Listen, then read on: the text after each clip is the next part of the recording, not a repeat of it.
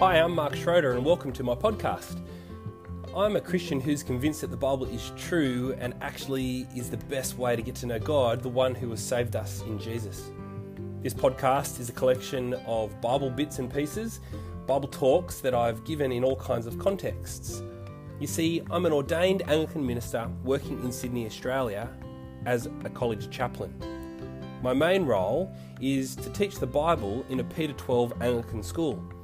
But also, from time to time, I preach in church, I speak at youth groups, or I teach the Bible at other youth events.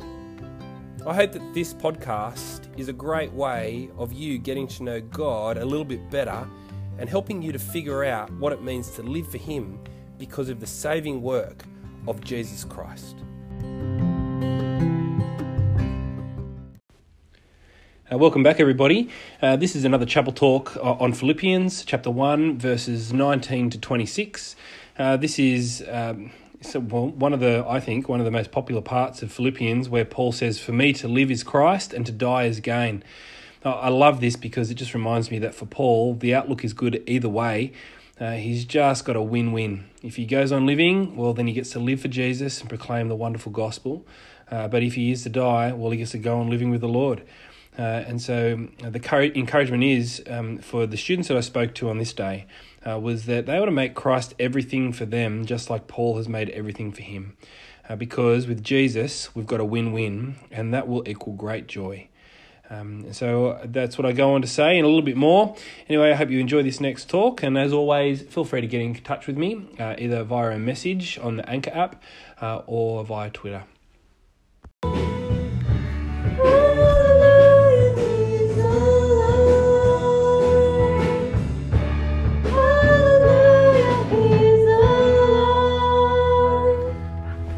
Right, grab a seat.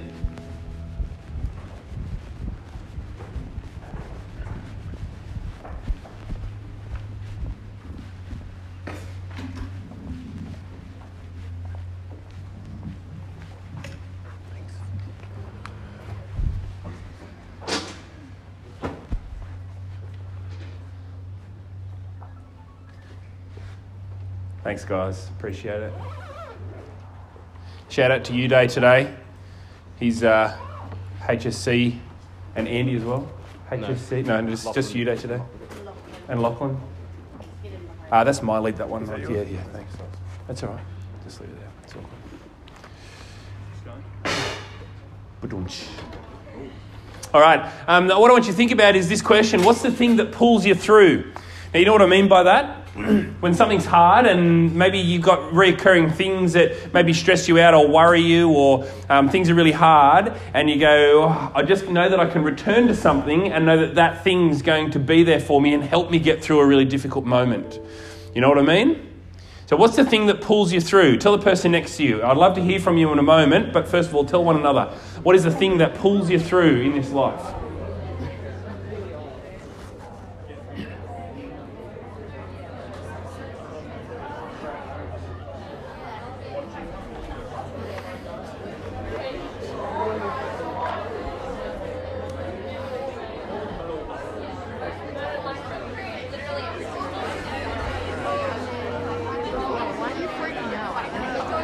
Okay, so um, what is it for you that pulls you through? Uh, I'm going to start over here at this side, and we might just come along this side of the group, the room. Yeah, right at the very end. Satisfaction of finishing. Just satisfaction, knowing that once I get this thing done, no matter how hard it is, I will be finished and it will be excellent. Great, thanks. Um, the outcome of this like homework, like when I'm done, it will be worthwhile.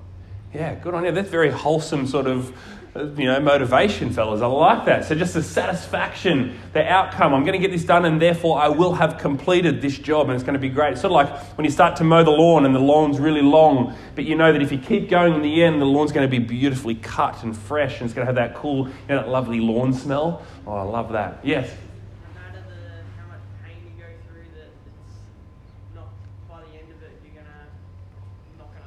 Yeah, okay. So it's going to make you stronger, maybe.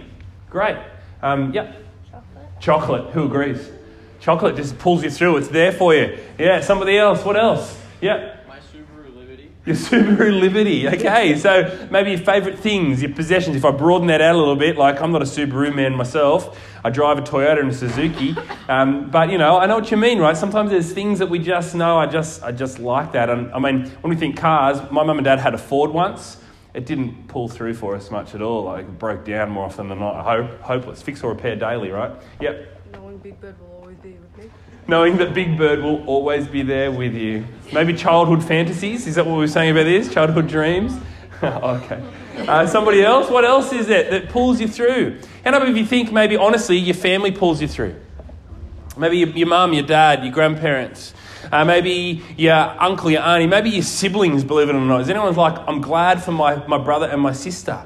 Maybe you've got a really good brother or sister, an older one, who just is there for you and you feel like they understand what you're going through because they've walked that road already. And so when everything comes crashing down, you can just go and cry with them or go and sit with them or break something. I mean, like, let out your frustrations with them. Uh, it's good to have people that are there for you to pull you through those really hard times. Well, do you remember? We're reading a book at the moment called Philippians. Philippians is written by who? Not Philip. What's his name? Paul. Yeah, Paul. And Paul uh, was uh, a man who used to persecute Christians, and he went from persecuting Christians to then proclaiming that Jesus Christ is the Lord and helping other people become Christians. Now, as a result of that, Paul gets locked up in prison. He's in prison during a time of the rule of this great emperor called Emperor Nero. And by great, I mean powerful and mighty. He wasn't great as in a great, cool guy. Emperor Nero was so bad that, from what I read in history, he actually killed his own mother. He convinced one of his most trusted advisors to take his own life. And as well as that, uh, he would kill Christians uh, for the joy of it, so it seemed. He would get them and put them in the arena, uh, the gladiatorial arena, and feed them to wild dogs and lions and so on. And then one of the things that is quite uh, brutal is that he would set them on fire in his garden on poles so that he could entertain his guests at night time. Isn't that brutal? What a guy.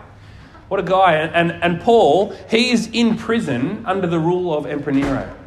Now, at the point of this writing of his letter, he's probably actually thinking about I'm going to come up to, to Emperor Nero soon and I need to argue my case for why I can, why I can either go free or actually I'm, I'm just going to come to the point where I realize I'm going to die. And so Paul's writing this letter to a group of Christians while that's all happening in the back of his mind. That's a pretty big hardship, don't you think?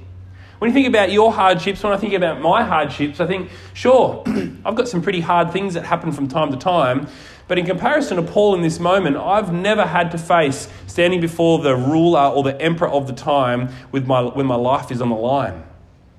And so for Paul, it's surprising then that he would write to these people in Philippians, and his main subject and his main topic is all about, do you remember? It's all about joy. How is it that he can write it like this? Well, the reason is it's all about Jesus. And for Paul, the thing that pulls him through, the thing that's always there for him, no matter what, is Jesus. He knows that Jesus is there for him all the time. He knows what Jesus has done for him, that Jesus has come and he's died and he's risen again, so that Paul now has life in this world today, but he also knows that one day in the future, he's got wonderful hope again. That things are going to be way better than what they are, even in the best days. And so Paul writes to the Philippians all about joy. And this is how he continues in this letter. In verse 21 of chapter 1, he says, For me, to live is Christ, and to die is gain. If I go on living in the body, this will mean fruitful labour for me. Do you see here for Paul that first little part in the bold I've, I've highlighted there in verse 21? What does he say? To live is Christ, and to die is gain. What does that mean? Paul is saying that when he lives here in this world, while he's alive, he gets to live for Jesus. That's his number one priority. And he's like, this is the best. The best thing about my life today, says Paul, is that I get to live for Jesus. But actually, if I'm to die, writes Paul, well, that means gain as well. Because if I'm to die because of Jesus, it means I've got eternal life with God, my King and my Master, forever and ever. You see, what Paul's communicating here is a win win. You know what I mean when I talk about a win win? Hand up if you know what I mean when I talk about a win win It means there's no losing situation here. Every, the outlook is good either way, no matter what happens. And, and the first thing that came to my mind as I thought about a win win is when I go to a wedding um, with my wife and we're guests at the reception. And, and when you're at a reception, how up if you have been to a reception before for a wedding? Um, you get the alternate meals come out. So you don't, not everyone just doesn't get to choose whatever you want, unless it's a really fancy and expensive wedding. But more often than not, you go to a wedding and you get one of two options that comes around, but you don't even get to choose that, do you? The, the waitress or the waiter comes around and they say, uh, person A, you get meal A, person B, you get meal B, and then the next person, you get meal A, and the next person, meal B, and so on and so on and so on, all the way around the table. When I was a single man, it was like you get what you get, you don't get upset, there's no swapping, that's it.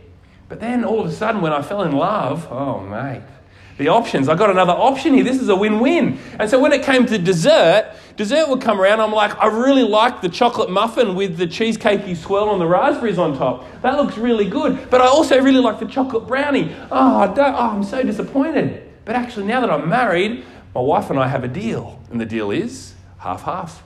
Win win, right? Oh, we cut it straight down the middle, and then we, we eat our half, and I look at her, and she looks at me. I'm like, You're done? She's like, I'm done. Are you done? I'm like, Great. And then we swap our plates. And then we, we eat the other half of dessert. It's fantastic. People are on the other side of the table going, Oh, it's not fair. I didn't get the cheesecake top muffin. I'm like, I got everything. And that's what Paul's saying here, right, in this part of the Bible. He's like, For me, to live is Christ, and to die is gain. It's a win win, baby. Do you get it? See, when you're with Jesus, you've got reason for great joy because no matter what happens, you're with Jesus. But the thing is, look at the red text up on the screen. Even though he knows it's a win win, he's still torn with the decision that he's got to make. He actually says there, Yet what will I choose? I don't know. I am torn.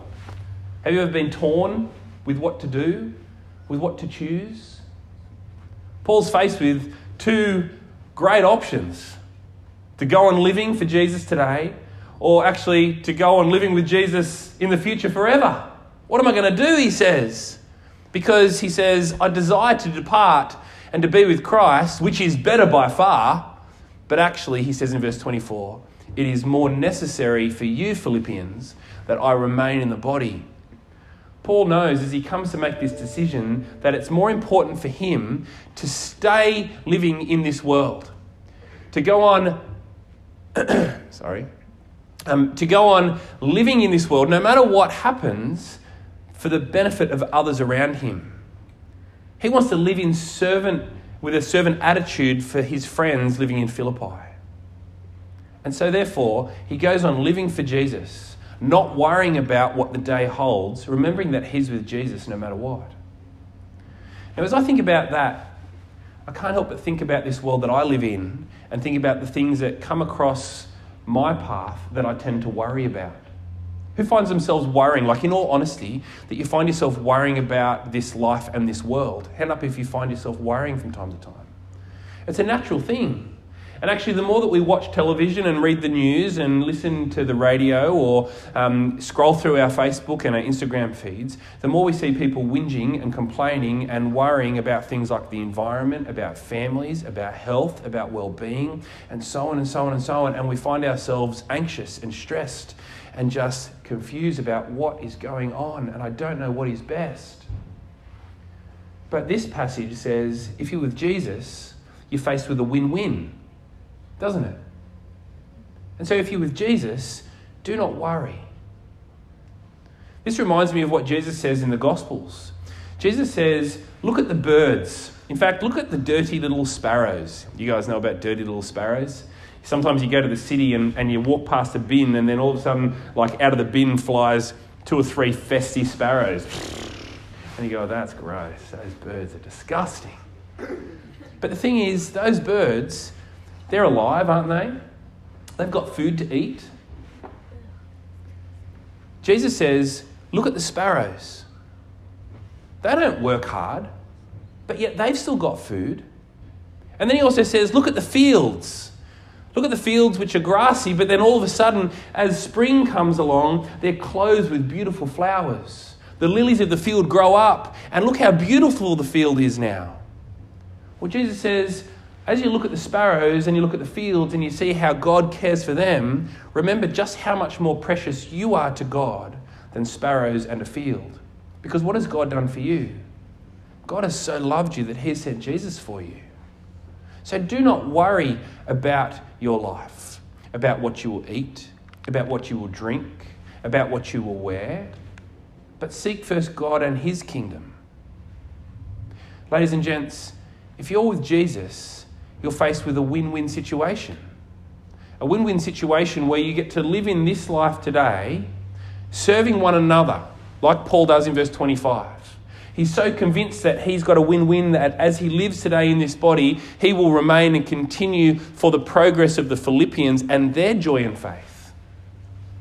So that by him staying with them, they would boast in Jesus. But then also, he knows that after this life is done, he's got something wonderful to live on for. So today, as you sit here in these red chairs in this hall, as you think about finishing off this week, looking ahead to your weekend, maybe as you look down the barrel of the rest of the year and you feel a little bit of a pang of nervousness knowing that you've got some assessments, maybe you've got some stressful things that are happening at home, I want you to today to consider Jesus. Are you with Jesus? Because, like Paul, you ought to make him your everything. Because that's the thing for Paul Christ is his everything. And it gives him great joy. And that can be you too. You're going to have great joy in Jesus if you make him your everything.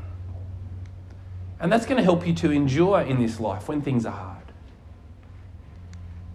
So, as you think about what it is that pulls you through, sure, it might be chocolate, it might be your Subaru Liberty, it might be Big Bird, it might be pizza, it could be just the satisfaction of getting the job done. Those things are great and they give you those little boosts and those, it's like a Red Bull, isn't it? Like sometimes you slam those things that help you get things done.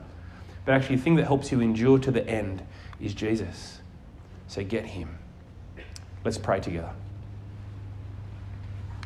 Dear Heavenly Father, I thank you for the wonderful news of Jesus, our God and our King, and the one who has saved us. And Lord, I pray today that you would help us to remember what Jesus has done for us and help us to put our hope in Him. Lord, as we put our hope in Jesus, help us not to worry. Help us remember that you love us and you care for us and you give us all the things that we need. Help us to endure in this life, knowing that you love us. I help these students today to have a really good day. Help them to work hard in their study. Help them to be wise in their relationships with one another and with others.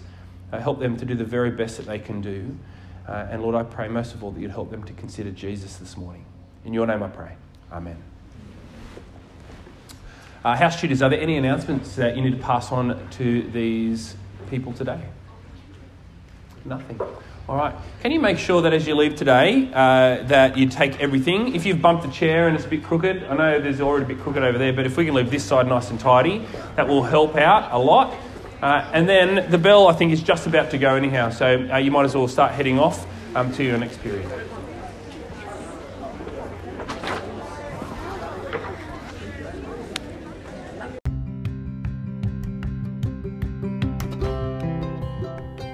Thanks for listening to my podcast. Uh, I hope that was an encouraging opportunity for you to learn something more from God's Word about how He has loved us and how He has saved us and who He calls us to be in Jesus. Feel free to get in contact with me via Twitter at mrk underscore Schroeder.